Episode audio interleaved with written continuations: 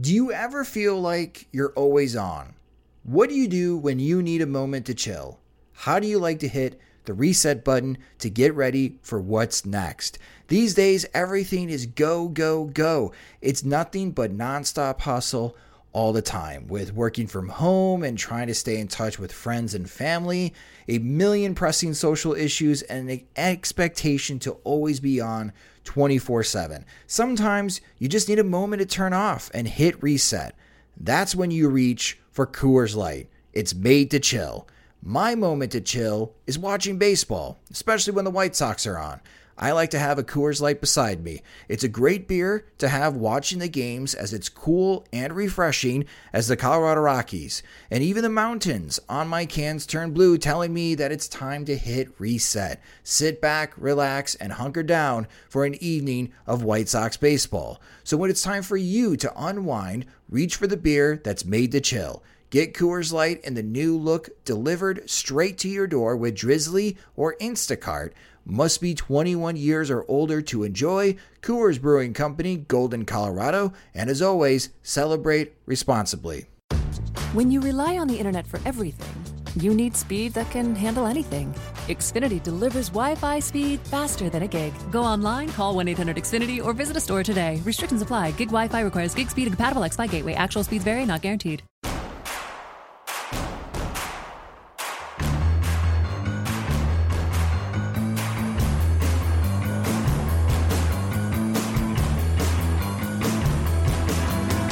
From your favorite source for Chicago White Sox talk, delivering news, interviews, analysis, and more.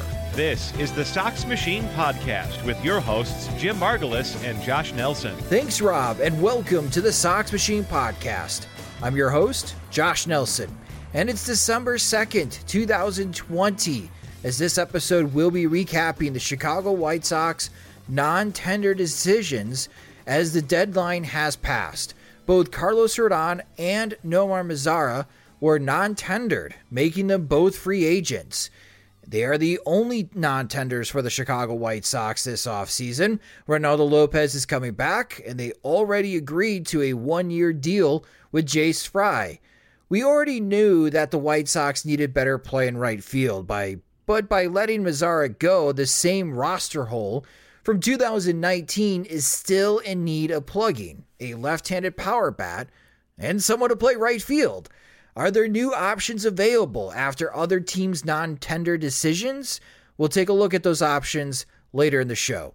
But first, the Carlos Rodon era is over. The White Sox first round pick in 2014, third overall, had a promising start but a disastrous finish with the White Sox. Joining me to recap the Rodon era and the White Sox non tender is the managing editor of SoxMachine.com and co host of the podcast. It's Jim Margalus. And hello, Jim. We had a feeling that Rodon threw his last pitch with the White Sox after game three of the wild card round in Oakland. And after six seasons, another White Sox first rounder flames out.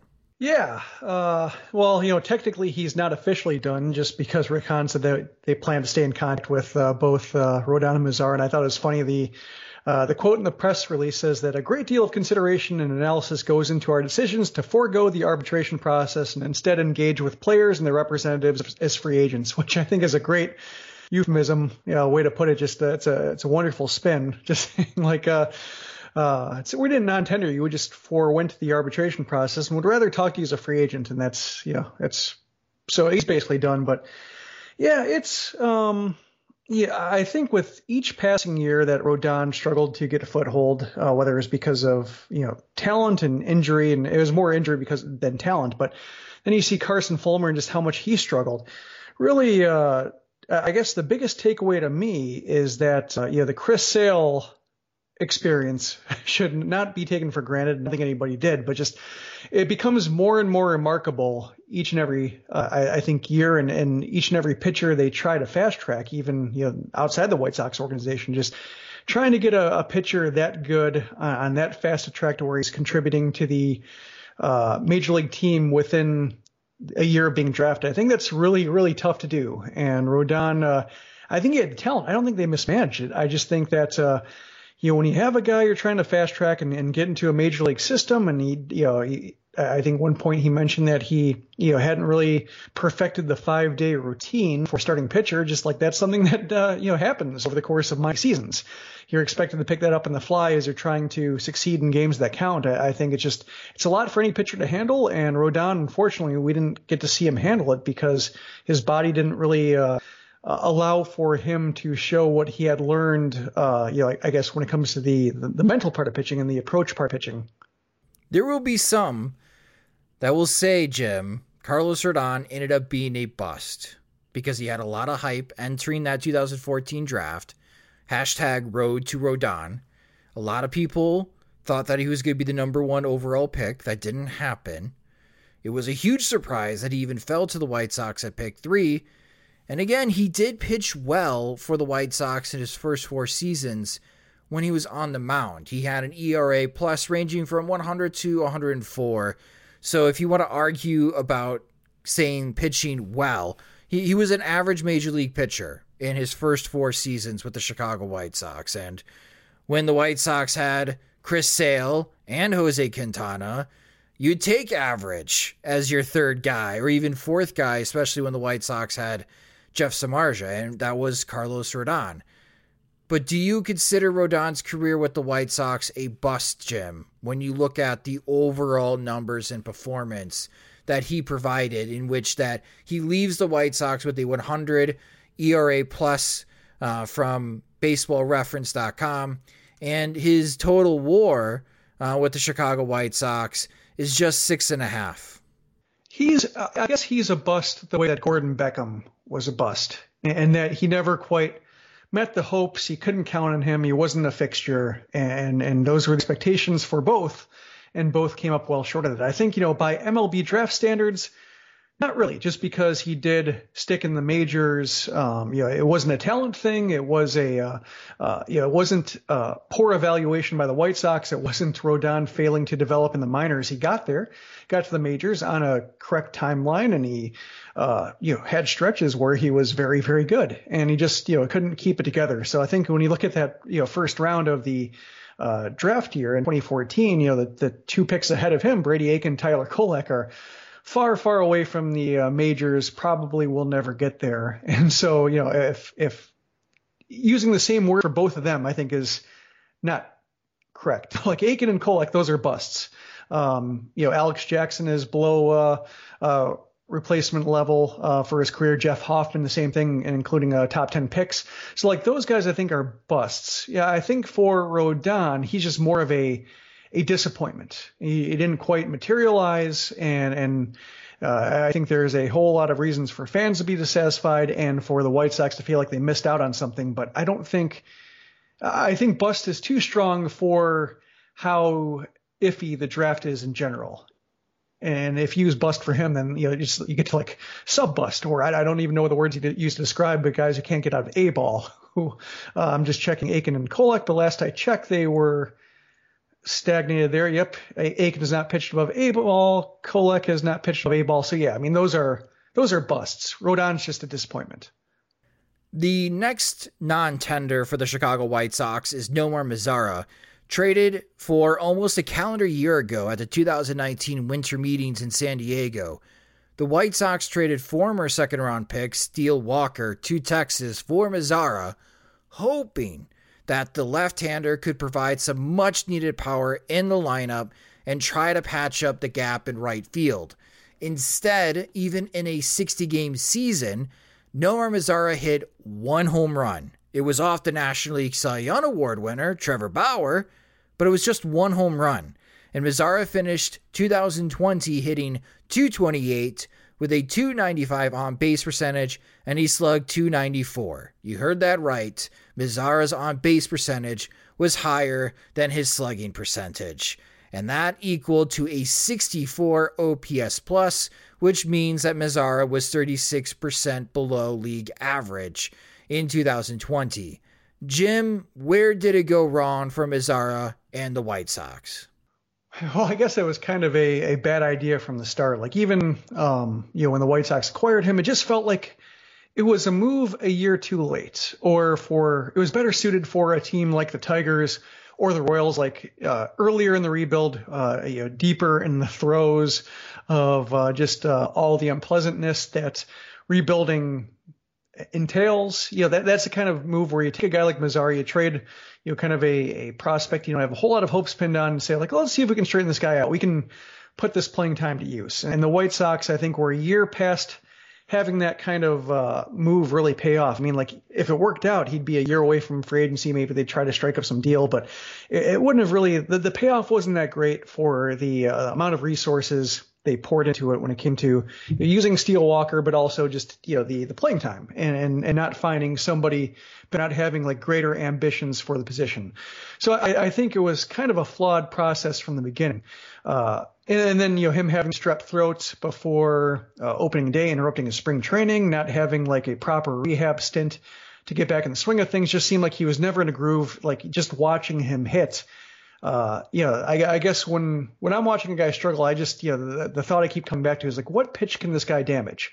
And you know, even like Adam Engel, uh, the, the in his worst, you know, like uh, his, his most frustrating, his most overmatched, just like okay, like a low plate splitting fastball, knee high, he can drive that. Like Mazara couldn't even get around on that, and and just his timing was off. Uh, he was trying uh, different things with his hands and his, uh, you know, his approach, just nothing nothing was there. I think his defense is actually a little bit better than I thought it was going to be, but everything else is worse. So it, it kind of reminded me a bit of Steve Cishek in that like he just was not the player the White Sox signed up for, and I, I think that's you know the the kind of swing and a miss like the the the the size of the whiff, I think, is a little bit concerning. Just as the White Sox go forward and try to prove that they're past the uh, issues that they had with uh, pro scouting uh, or scouting pro talent that really sank their first attempt at rebuilding. Mazara's career numbers he's got 2,338 plate appearances. His career OPS plus is 92, which means that Mazara is 8% below league average for his career offensively. And in 579 games played, his career war total is one. That's as replacement level as it gets, Jim. Do you think any major league team is going to sign Nomar Mazara this offseason? Uh, I could see a team like maybe, you know, Orioles bad doing it. Um, it seems more realistically that he could get a shot in spring training for to win a position. Um, you know, that might be more his future in like a, a park that's well suited for left-handed power, at least can can uh, you know, where that where that plays well. Um, I, I can see, you know, he's not, you know, just the circumstances of the 2020 season are so bizarre that I think it's going to take a couple years to find out what was real about what wasn't. Like, I mean, you had two first basemen winning the MVP for the first time since uh, 2008, and that's a little weird. And, and just I think there are some weird uh, byproducts of the season I think won't be fully understood. And, you know, Mazara's track record was basically replacement level. Like I'm looking at his uh, uh, baseball reference page and this year really messes it up because like his home run total 2020, 2019, and then one, his OPS pluses were 93, 90, 96, 96, 64. Like just everything was pretty, you know, basically his baseball reference page says that, uh, you know, we know who this guy is. And then he looked completely different than the White Sox. So I think there is some room for him to build himself back up, either get into a, a camp that's uh, auditioning for a corner outfield job or be in a spot where, you know, you go to AAA maybe. But, you know, just if you crush the ball there and if he gets like the playing time against uh, lesser competition that he didn't get with the White Sox trying to come back from the missed time for strep throat, then maybe he can make another run at it. But you know, I was listening to Frank Menechino's um, uh, Zoom conference call, and he said that it takes 1,500 plate appearances uh, for a hitter to show what he is. And, you know, Mazara is past that by a full season now. So it's just, uh, you know, or more than a full season. So it's just, I'm, I'm glad the White Sox non-tendered him because I think there is a way that you can talk yourself into feeling better about what he can offer in 2021. And, and the White Sox just shouldn't fall for that again. I don't think Nomar Mazara is going to be playing the major leagues next year. I'm thinking he's going KBO, Jim. Hmm. Because if he can get a million dollars, or even say $800,000 playing every day in the KBO, that's a much better deal than signing on for spring training for a minor league invite, not knowing for sure if you have a guaranteed job. Yeah, you know? I, I think it depends on I, I, think the KBO has roster limits for foreign players, so they do. It's like two. Yeah, so I think it depends on what the situation is like with the pandemic and with you know whether players have signed on for next year already, uh, you know, not planning on coming back because of the uncertainty, or or what. But just I think there are um, certain things that are going to prevent like some. I, I think at some point he could end up here, but I think maybe he might have one more year in him just to prove that he's uh, fully functional. But maybe you know the KBO is the place to do that. I would find it a bit funny if the Samsung Lions signed Nomar Mazara because they just non-tendered Daniel Palka. So if they replace Palka with Nomar Mazara, yeah, there's a part of me that finds that hilarious. yeah. yeah, it's uh, it, it just sums up uh, you know what kind of talent the White Sox have thought would be a fixture. Right. Yeah. The White Sox right field failures. They move over to South Korea and play for the Samsung Lions. Maybe that'll be maybe that'll be the new thing for the Chicago White Sox. Well, yeah, and Viciedo too. Uh, well, he's he's he's a fixture in Japan. Palka didn't play well in the KBO, uh, but you know Viciedo is kind of a star, at least a minor star in Japan. So he found his calling, and, uh, and you know, there's a purpose in that. There's a good living to be made from that. But it seems like yeah, I would expect one more run at it from Mazara you know, maybe uh, this year isn't the year. Yeah, maybe it makes sense to play in Korea next year because uh, I think there is uncertainty in exactly what the Major League Baseball season is going to look like. So, you know, it might make sense for some players who are of the right talent and stage in their career and mindset to be able to handle that kind of uh, uh, cultural shift. But uh, yeah, it, it's something to think about. Now, you did mention, as far as Rick Hahn's comments about the strategy the White Sox, or talking around the fact that we technically didn't non-tender Nomar Mazara and Carlos Rodon. But Rick Hahn did provide this quote in the press release when the White Sox announced that they have non-tendered Nomar Mazara and Carlos Rodon. Quote from Rick Hahn, we plan to stay in contact with both Nomar and Carlos, evaluate their possible fit with our club as we move forward through the offseason, end quote. That doesn't say much, but it does suggest the fact that we're not totally saying goodbye to Nomar Mazara and Carlos Rodon. And I bring this up, Jim, because we thought last year we were saying goodbye to Yolmer Sanchez when the White Sox decided to go into another direction at second base uh, because the co- the arbitration cost was just going to be too high.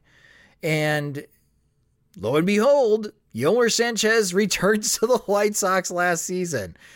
Any chance that Hahn reconsiders if neither Nomar Mazara or Carlos Rodon find a new home by spring training? Well, I think the difference, you know, with a case like Yolmer Sanchez coming back versus Carlos Rodon coming back next year is that Sanchez, you know, there were some things he did well. He played, you know, great defense at second base, played good defense at third you knew what he could bring to the table. He also knew that, like, you know, he, he wasn't a good hitter. He had some moments here and there and could stand in a batter's box, but you just didn't want him starting, you know, every game if you felt if you needed him as a fallback option for an injury, or you could stuff him at the bottom of the order and then have him start a day or two a week. He didn't feel bad about that. He just felt bad about asking more from him. I think with Rodon, uh, it's unclear right now what he does well uh, and, and what he brings to a table. He didn't look comfortable really at all coming out of the bullpen. You know, very small sample, but two of the three outings were were miserable, and uh, you know maybe bad ideas by Rick Renteria, but also just you know they they weren't. Um, yeah, like the, his game three appearance where he came in a, out of the bullpen to face uh, Tommy La Stella and he walks La Stella and gives up a double to Marcus Semien and, and he had the bases empty and two outs, just need to get one batter. He couldn't get it done. Just like that's the kind of outing where, you know, it, it's that was more frequent in uh, you know the the recent years. Part of its injuries and just lack of stuff. The fastball is back, but he wasn't getting swinging strikes and and wasn't uh, quite the death to lefties that he was in previous seasons. So he's still got some work to do, and I think he's he's got to I think wrap his mind around just what he is after the surgeries and how to pitch with what he has. I think there is some kind of pitcher there out of the bullpen, but I think the team he has to go to, or, or team he ends up going with on a major league contract, would be a team that is so starved for pitching, whether it's starting or relief, that they can just use you know as many interesting arms as possible, even if they're bad ideas individually. Just they just need strength in numbers to get through a season. Cross days off the calendar. I think that's really his best bet. I think the White Sox just. From what they saw of him, and, and you know, I thought briefly that maybe a new administration would come in and maybe see Rodon differently. I thought Renteria was done with him, but then since Renteria was out and Tony La Russa was coming in with his you know new coaches, that maybe somebody would see something different. But uh, it, it seemed like an uphill battle to find a way to make Rodon work on this team, and so it seems like he's done in Mazara, you know, for the reasons we talked about. Just that, that's a bad idea to fall back into too. So, yeah, it's just uh, I think it's just Rick Hahn letting him down gently. Other news from the Chicago White Sox today: Jace Fry signed for eight hundred and twenty-five thousand dollars. That will be his salary for the 2021 season. So, for those keeping score as far as where the White Sox payroll is, put down 825,000 for Jace Fry. Reynaldo Lopez was tendered a contract, so keep him in the race for a roster spot in 2021. And of course, Lucas Giolito, Evan Marshall, and Adam Engel were also tender contracts. And the next step is working out 2021 salaries before arbitration with those three. But back to Reynaldo Lopez. Jim Lopez was going to be a close call for the White Sox in their tender or non tender decision making. Are you surprised he was tendered a contract? Uh, no, I, I think this year he was basically the he just made the cuts. Like if you think of it like in terms like a golf leaderboard, he just snuck in. Um, just because the cost is not gonna get in the way of larger aspirations. Also, his talent isn't uh, the kind of talent where it's gonna block anybody better if like a great opportunity comes along to sign a, a, a better pitcher. They're not going to be committing resources that they can't use elsewhere, either out of the bullpen or as starting depth, or you know, just you know, if he enters the season as a sixth starter and has to go down to Charlotte a bit. Uh, you know, it's not a bad use for two million or whatever he makes. But you know, Ethan Katz in his media conference did talk about you know talking to Lopez uh, and just uh, trying to figure out where he's at, getting on the same page as him. So it seems like you know there is going to be an effort to try to shape a starter out of him. I just hope that whatever effort it takes, it's like him and Dylan Cease battling for the fifth spot and not just both of them being penciled in and, and counting on Michael Kopech to contribute immediately. I, I think I'm hoping that, you know, that given that the White Sox are still short on high minors arms that can contribute, uh, Dane Dunning is one, but uh, beyond that, just like a little bit tricky. Uh, it, it seems to make sense to have him on board just because for that price, you're not going to do a whole lot better. That's true for the price. I mean, we're talking about 2 million or below with Reynaldo Lopez for the 2021 season, and he does have an option left, I believe. So he could theoretically start 2021 in AAA in case he doesn't win one of those starting rotation spots with the 2021 Chicago White Sox. So the White Sox have some options with Lopez and and Jim, you make a good point. As far as having on hand, ready starting pitching depth for the White Sox into 2021. It's a bit slim, especially if you're counting on Cease Dunning and Kopech to take two of the five starting pitching spots. Uh, that leaves you pretty much with one backup without Lopez, but now tendering Lopez a contract. It adds to that starting pitching depth of the White Sox really need, but of course the White Sox could really use a frontline starter to help pair with Lucas Giolito and Dallas Keuchel to lead the starting rotation while having Lopez, Cease, Dunning, and Kopech fight over the last two spots. A lot of talent in this group, but just the inconsistencies are preventing this group or injuries. Uh, in the case of Dunning and Kopech from uh, for meeting their expectations. So it'll be fascinating to see what the White Sox do with Lopez, especially during spring training. I'm sure that'll be one of the stories that we'll be following next spring. But with the non tender deadline come and gone, it does add more players to this year's free agency class. Anyone in particular the White Sox could go after? We'll discuss that after a quick word from our sponsors. Listen, you hear that? That's the sound of nothing. And nothing is what you'll pay for medium fries when you buy any Mickey D's new crispy chicken sandwich. It's crispy, juicy, tender, all white meat chicken with crinkle cut pickles on a buttery potato bun. Mmm. Buy one and we'll hook you up with a free medium fries. That's like zero zilch zip. So try any Mickey D's new crispy chicken sandwich and get a medium fries for nothing. Ba da ba ba ba. Prices and participation may vary. Cannot be combined with any other offer or combo meal. Hey guys, I just want to remind you that we have restocked the Hall of Famer baseball person t shirts in the Sox Machine store. The shirt is just $30, which includes shipping, and proceeds are going to the Alliance Against Intoxicated Motorists, which is based in Schaumburg, Illinois, to help raise awareness about the dangers of drinking and driving. Go to SoxMachine.com to purchase yours and do it quickly before they sell out again. We also have our Sox Machine Cog shirts. If you like to rep us, makes for a great weekend shirt to lounge in all day. I know from experience. That shirt is just $25, and we do have our Black Friday special continuing with our horizontal Sox Machine logo shirt for just 15 bucks as supplies last. Again, go to soxmachine.com, click products on the homepage to get yourself some Sox Machine swag. Welcome back to the Sox Machine podcast. Before we look at other possibilities for the White Sox to add to their roster from the recent non tendered players, the team did announce the 2021 coaching staff under Tony La Russa. Bench coach will be Miguel Cairo. The pitching coach will be Ethan Katz. Both of these have been widely reported. The assistant pitching coach will be Curt Hasler. The hitting coach remains as Frank Menechino. His assistant hitting coach is going to be Howie Clark. First base coach again will be Daryl Boston. Moving from the bench coach spot to third base coach is Joe McEwing. And the analytics coordinator is Shelley Duncan, as Tony La Russa couldn't get his dad to serve on his coaching staff. So he helped hire his son to be the analytics coordinator. Uh, Shelley Duncan, though, did have some experience managing the minors of the Arizona Diamondbacks, but he was also in this role briefly with the Toronto Blue Jays, and then maybe there was some drama. I don't know. It's really uncertain, Jim, and what happened in Toronto to Shelley Duncan as he got moved into the front office in a different type of role. But hey, I'm just happy the White Sox finally have an analytics coordinator, as this is a, a brand new position uh, within the White Sox coaching staff. So, what do we think about the new coaching staff, Jim? It's a it's a blend of new faces and old faces.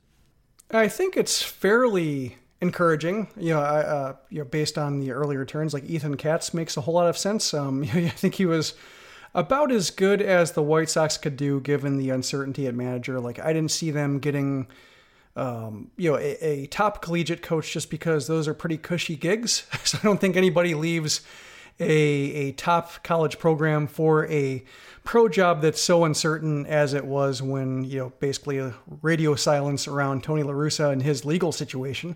Uh, so he's pretty good. I mean, Miguel Cairo is kind of an unknown entity. Um, you know, he has some interesting credentials. He's you know played 17 years for a lot of teams. He played for La Russa for a few years. Um, he's got some front office experience. He uh, you know had a little bit of uniform coaching experience with Dusty Baker uh, in Cincinnati, stepping into that role, uh, coming out of the front office. So.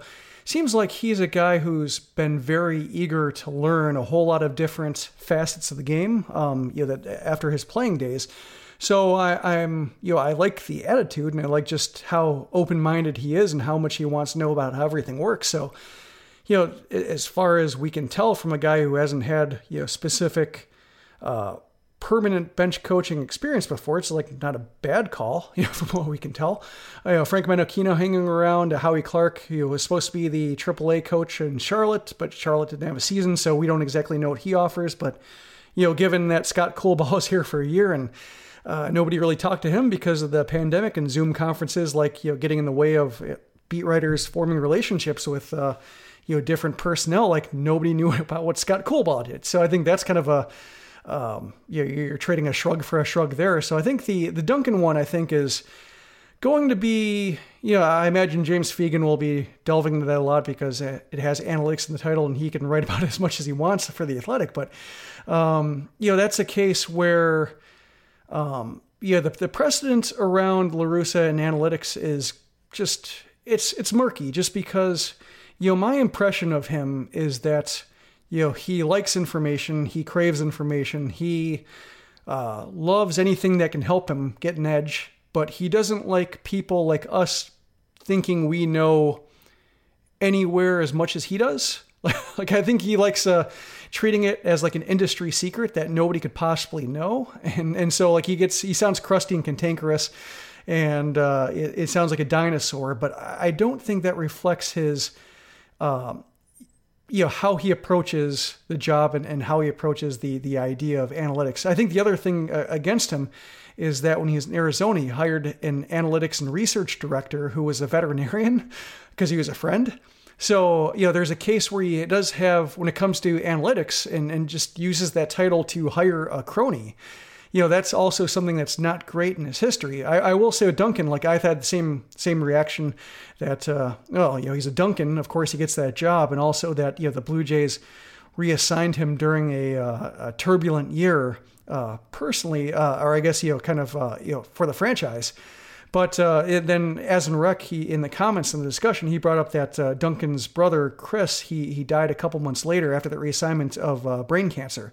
So that might have been something just either uh, you know affecting him or kind of uh, you know making it hard for him to focus or or travel with the team uh, in a uniformed role where you know, he's, he's, he's with the team and traveling uh, on that kind of schedule. And so they moved in the front office just to allow him more flexibility uh, to attend a family matter. So I think that's the case with this Toronto thing, to where I'm, I'm inclined to think that whatever happened in Toronto was not necessarily because of any kind of personal or professional failing. I think it was just more a matter of just you know having a a family matter that took up his his attention and his motion and his resources, and so this might be a clean slate for him. Again, I'm just happy they have someone with the title analytics coordinator. Progress. These are the things that we have been sniping at the White Sox Jim and the front office since 2016. So slow and steady, but progress is being made and changes are being made. And it's nice that the White Sox do have an analytics coordinator to help out Tony La Russa and as far as the coaching staff. Now, Speaking yeah, well, and the other thing I'll mention too with Duncan, reading about his history and trying to figure out like how much of a crony hire it was, is that uh, like Cairo, he just he took up a lot of different jobs, volunteered for, uh, you know, he went through scouting school, he managed in the minor leagues, he, he got this kind of uh, catch-all job with Toronto, and he was, you know, uh, Charlie Montoyo was very much a, a proponent of Duncan during spring training before he kind of faded to the background and off the coaching staff. So I think there is a case when you look at his history that he could be the right guy for this job. We just don't exactly know what this job will entail to really know what you know whether anybody would be good for this job right now. Now, speaking of La Russa, his legal team has submitted a change of plea, and that will now be heard in Maricopa County, Arizona, on December 21st at 11 o'clock a.m. Central Time. La Russa's original plea was not guilty, so if the change of plea is guilty, we'll see what La Russa's punishment ends up being, but there should be some type of conclusion with his DUI case in a couple of weeks. All right, we'll conclude this episode by taking a look at the new faces entering the free agency pool after the non tender deadline. So, time to speculate a little bit. And I'm sure there's there's already massive widespread speculation on White Sox Twitter and feel free to also chime in with your guys' thoughts on who could be some good targets for the White Sox in the non-tender pool of free agents in the comment section on SoxMachine.com. But since the White Sox let go Nomar Mazara, Jim, they are in need of trying to find left handed power again. And uh, this is the same type of player that they were searching for last year. So back to the marker board. There are three players in particular that could be of interest in trying to fulfill this need. You have the Minnesota Twins letting Eddie Rosario go. The Chicago Cubs have non tendered Kyle Schwarber. And then, kind of a surprise, the Colorado Rockies non tendered David Dahl, former top 50 prospect and all star in 2019. And Rosario hit 257 with a 316 on base percentage, slugged 476. He had 13 home runs in 57 games this past season.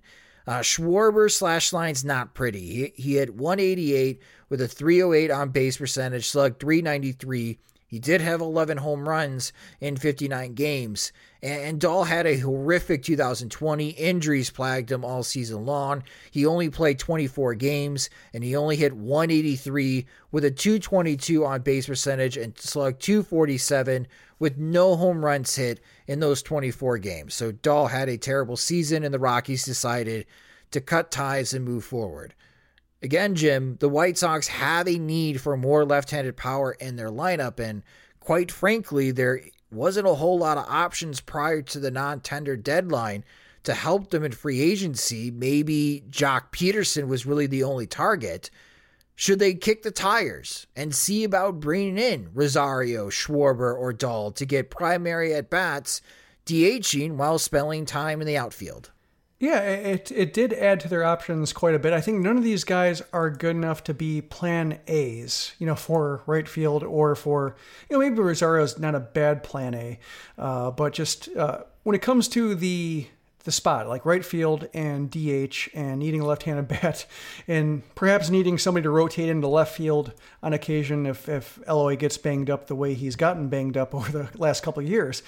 Uh, it seems like least one of these guys should be able to find, uh, or, or, or there, there, I guess there's reasons for the White Sox to be interested to see what their prices are, to see what opportunities are. And I think for guys like, you know, Rosario and Schwarber, you know, especially them, I think Dahl is a, a different case just because he's been so hurt over the course of his career that I don't exactly know what you do with that. I mean, I know what the, the talent looks like, um, you know, and he's had some moments and stretches with Colorado, but he's also just had you know, been a non-entity at times. And the White Sox really can't afford to pin a whole lot of hopes on that kind of player just being absent for a year if they need his bats at uh, at DH or in a corner outfield spot. But I think Rosario and Schwarber I think are one and two in terms of just you know having a role on this team. I think Rosario for his ability to play in okay left field, um, you know, and, and not strike out too much. And I think with Schwarber, he's got the power and also the plate discipline, um, you know, against righties. And maybe he's a bounce back candidate. I think it's it's kind of funny that he and Rodon got non-tendered in the same winter. You know, he's not. You wouldn't. Nobody would be calling him a bust uh, with the Cubs because of the role he played on their on, on their championship team. But just he kind of ended in the same place for both after such high hopes and and uh, a swap would be a little bit poetic there, uh, but uh, it wouldn't be, I think, you know, the White Sox picking up or the idea to pick them up. A lot of the times when Cubs and White Sox propose trades, just kind of either, uh, you know, out of either just familiarity or provinciality or laziness, depending on who's doing it. Uh, but in this case, I think there is enough reason to think about Schwarber uh, in order to see just exactly uh, how much they'd be relying on him. I think that's the question. You know, if they're counting on him taking like all of the at bats at DH, then no. But if he can come around and uh, you know be the primary option against righties while making sure that Andrew Vaughn is the real deal in the minors before bringing him up, uh, that's I think uh, a better situation for the White Sox. Just a matter of if that's enough to get a hitter like him involved. Plan A is George Springer, right? I would For hope right so. field. Yes. Okay. So out of these three, well, uh, let's add a fourth. Let's add Joc Pederson. All right. So we know Plan A. We agree Plan A is George Springer. If the White Sox do not offer enough money to bring in George Springer, and they're going to have some heavy competition. It sounds like Toronto is on George Springer. Uh, the Boston Red Sox are interested in George Springer. Uh, and of course, we can't forget about the New York Mets. There's some there's some serious competition for the White Sox if Plan A is George Springer, but trying to come up with plans B, C, D, and E out of these four outfielders: Joc Pederson, Eddie Rosario, Kyle Schwarber, and David Dahl.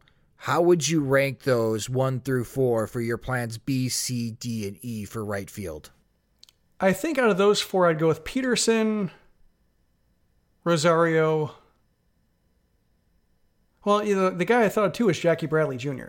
Oh yeah, I forgot about JBJ. Okay, so we got five Yeah. options. We got plans B, C, D, E, and F. So yeah, let's go ahead and add Jackie Bradley Jr. So let's start over here. I'm sorry for stopping you in your middle of your thought process. So what would be Okay, plan so, B?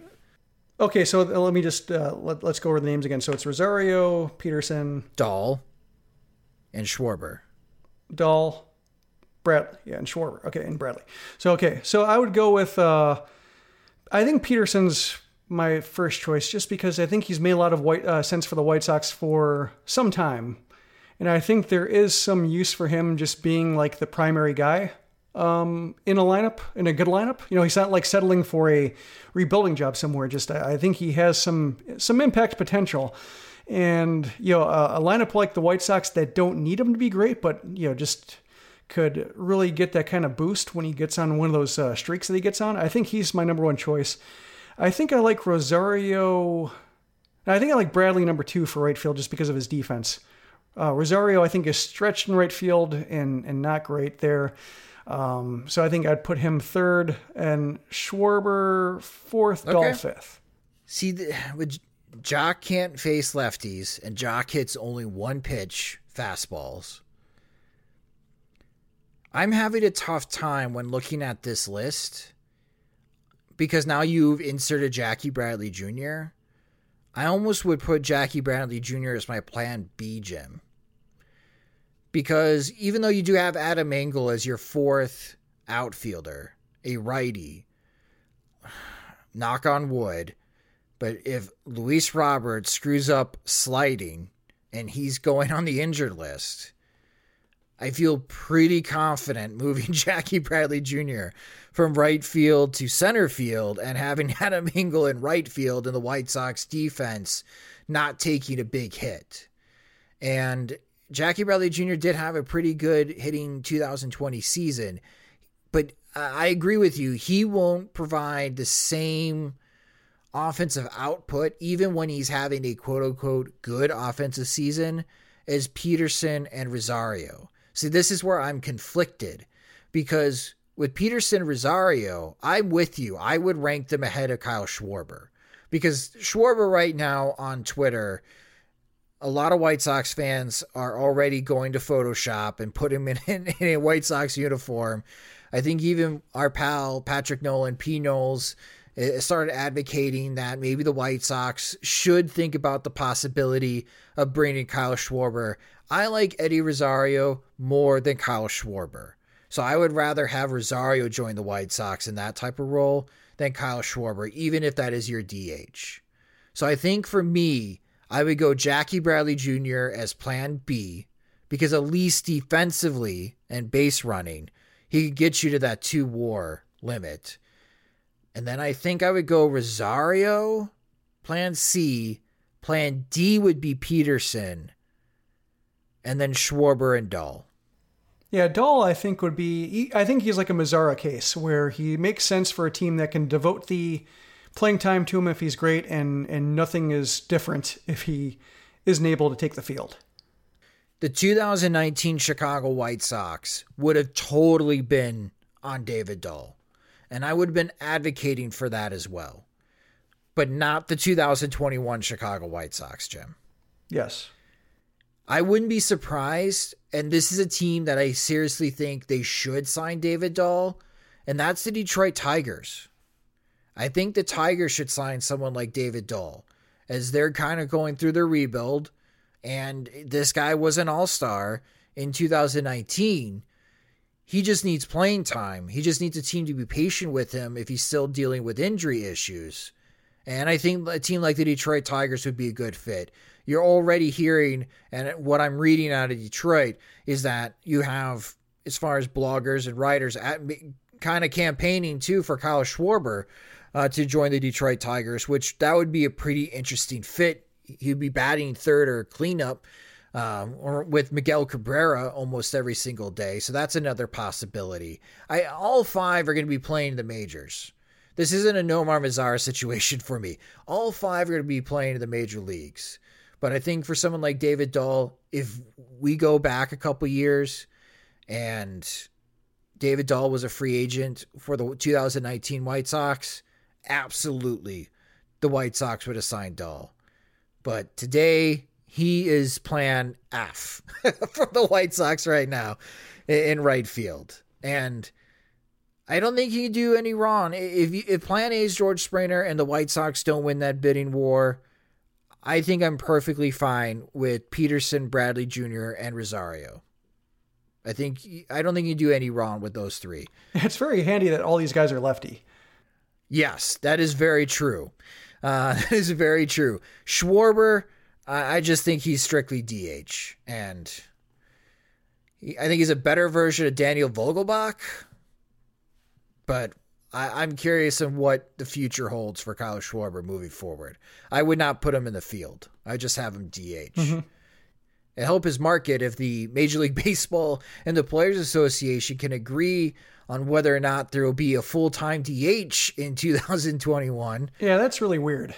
It is. And it's impacting multiple markets. Nelson Cruz has already said, I'm not signing until they decide if there's going to be a DH for the entire league. That makes sense. It expands as far as his market from 15 teams to 30 teams. Marcell Ozuna switched agents and there his new agency is trying to sell teams on the idea that he is still good enough to play in the outfield. I don't think you're going to have a lot of buyers in that regard, but if you do have the you know league-wide DH, then yeah, Ozuna will be quickly picked up off the market. Teams would love to have his bat in the lineup. But it, it, I'm with you, Jim. It is a bit bizarre that we are now in December and nobody knows. I mean, technically, the virtual winter meetings, whatever that's going to be, uh, starts in a few days here.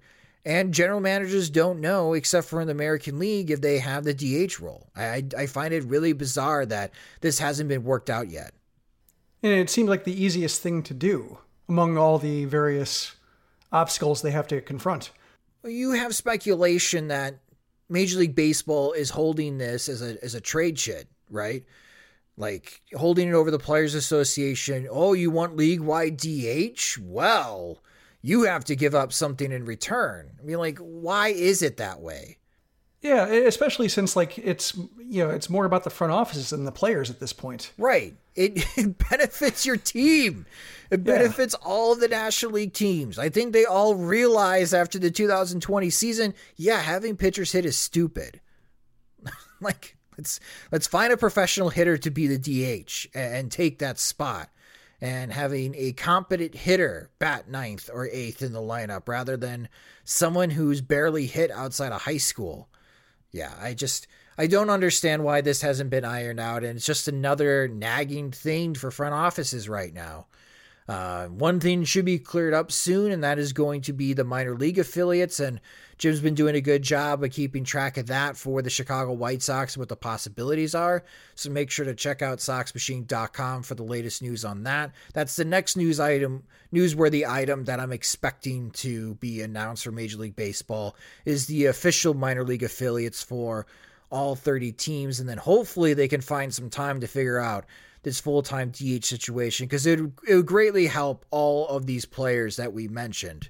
Uh, but for the Chicago White Sox, who are in the American League, all of these five options that we laid out as far as Joc Pederson, Jackie Bradley Jr., Eddie Rosario, Kyle Schwarber, and David Dahl, these are all good backup plans outside of George Springer. Obviously, Springer is a difference maker. And who knows, out of these five, you could be crawling right back into a Nomar Mazara situation again. Um, but at least now the White Sox have more options to contemplate, and it'll be fun to follow as far as how these, um, you know, their markets uh, emerge and shape during this offseason. And hopefully the White Sox make a move pretty soon uh, to satisfy our appetite during the offseason, give us something to talk about. But that will do it for this edition of the Sox Machine podcast. Thank you guys so much for listening. You can help support Sox Machine by becoming a friend at patreon.com slash Sox Machine.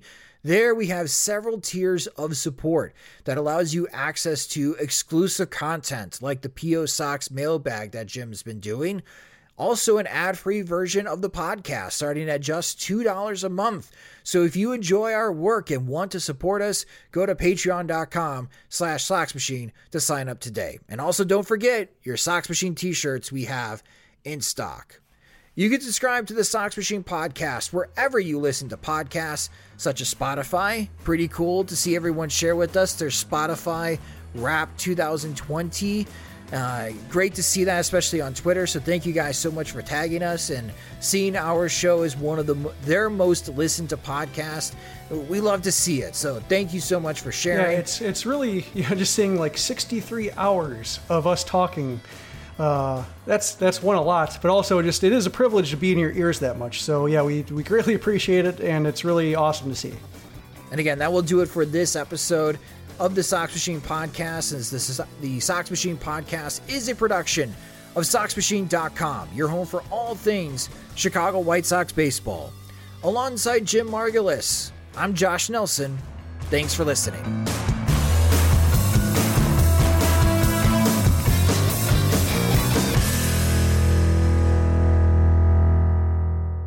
Listen.